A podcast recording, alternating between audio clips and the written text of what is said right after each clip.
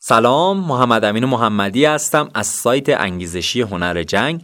خیلی خوشحالم این جمعه با یه داستان کوتاه دیگه در خدمت شما هستم. اسم داستان امروز استاد و شاگرده. بریم ببینیم چی میگه داستان. وقتو تلف نکنیم.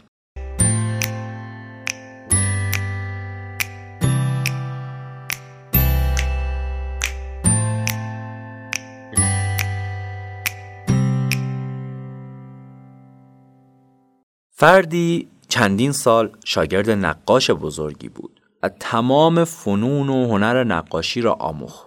استاد به او گفت تو دیگر تمام هنر نقاشی را آموزش دیده ای. من چیزی ندارم به تو آموزش دهم. آن شاگرد که تبدیل به استادی خوب شده بود تصمیم گرفت برای ادامه کارش سه روز تمام وقت صرف کند و یک نقاشی فوقالعاده آماده کند.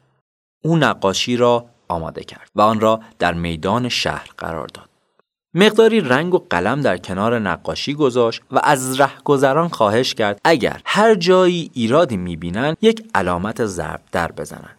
شاگرد غروب که برگشت دید تمام تابلو علامت ضرب در خورده است.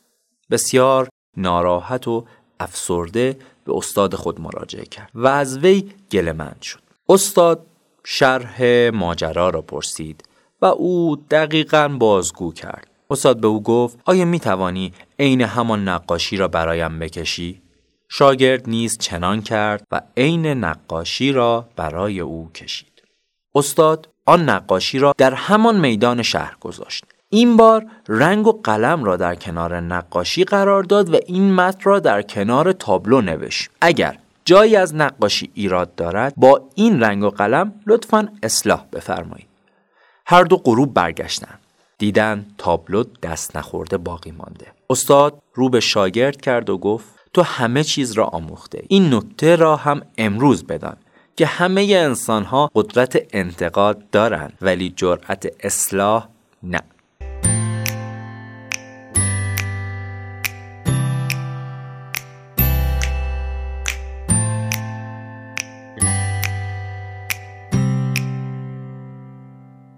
بچه ها دوستای عزیز امیدوارم که از این داستان لذت برده باشین. خیلی واضحه خیلی کامله و حرف های زیادی تو همین داستان کوتاه هست. هر وقت که دیدین انتقاد زیادی ازتون میشه می‌تونین از این داستان استفاده کنین. می‌تونین این داستان رو برای بقیه بگین که بهتر یادش بگیرین.